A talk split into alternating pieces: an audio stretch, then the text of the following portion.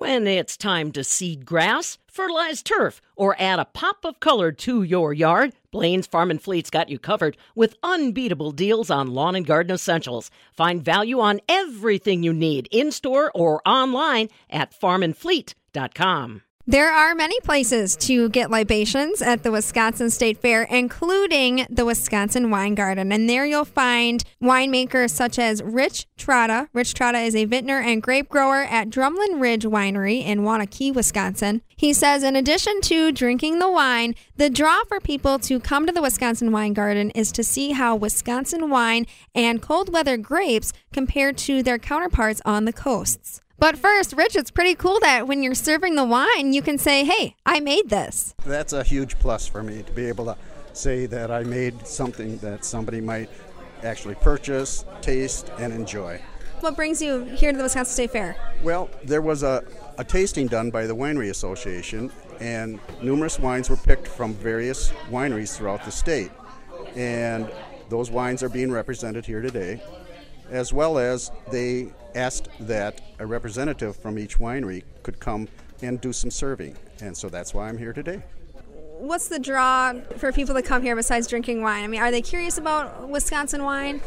I think they are.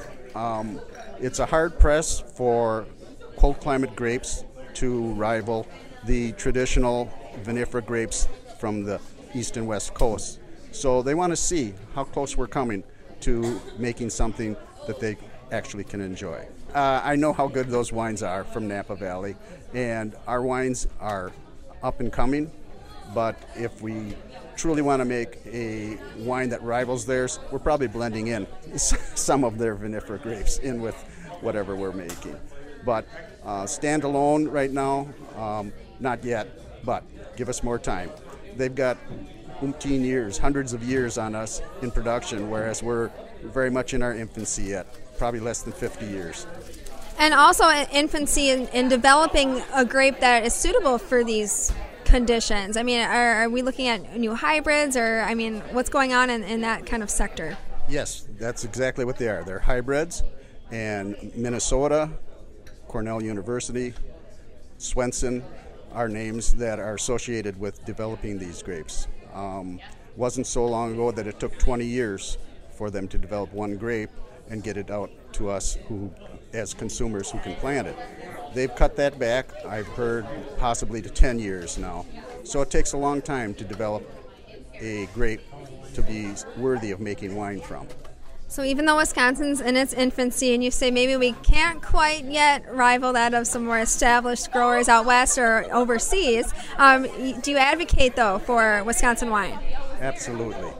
There's um, the grapes that those before mentioned places are producing for us to grow, as well as many fruits. And the fruit grape combinations, as well as some of the fruits on their own in the Midwest, make some really delicious wines.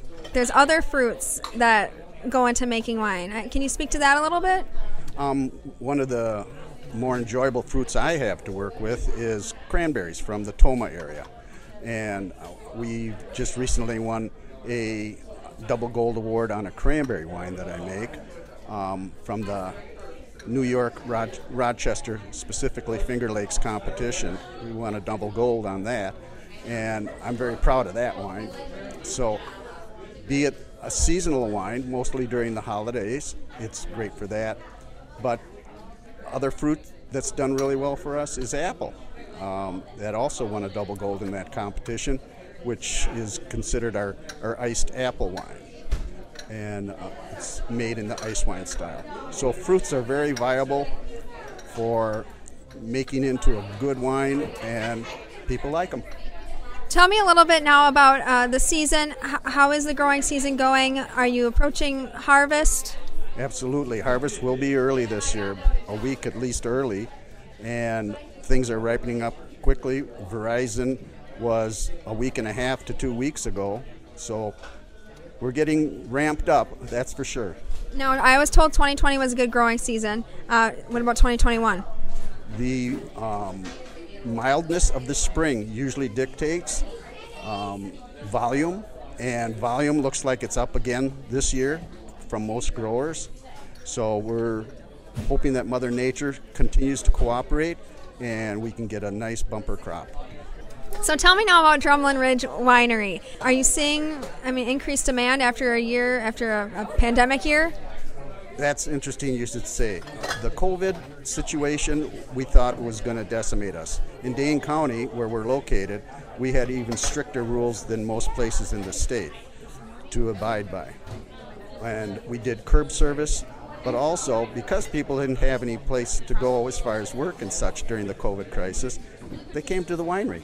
So our during the week sales actually probably increased slightly through the COVID. And the owner did some very good development of more patio space outside so we could accommodate more people in that area due to COVID restrictions, and that kept us going, and we're doing just fine. So, how many wines uh, has Drumlin Ridge brought here today for people to try? We're um, rivaling about 20, uh, 30 different wines that you could try at Drumlin Ridge.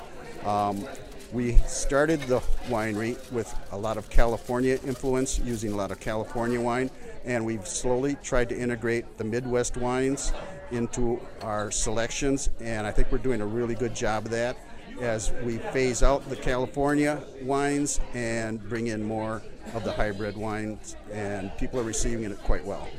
That's Rich Trotta, vintner and grape grower at Drumlin Ridge Winery in Waunakee. We caught up at the Wisconsin State Fair in the Wisconsin Wine Garden where he was serving guests flights of Wisconsin wine. For the Midwest Farm Report, I'm Stephanie Hoff.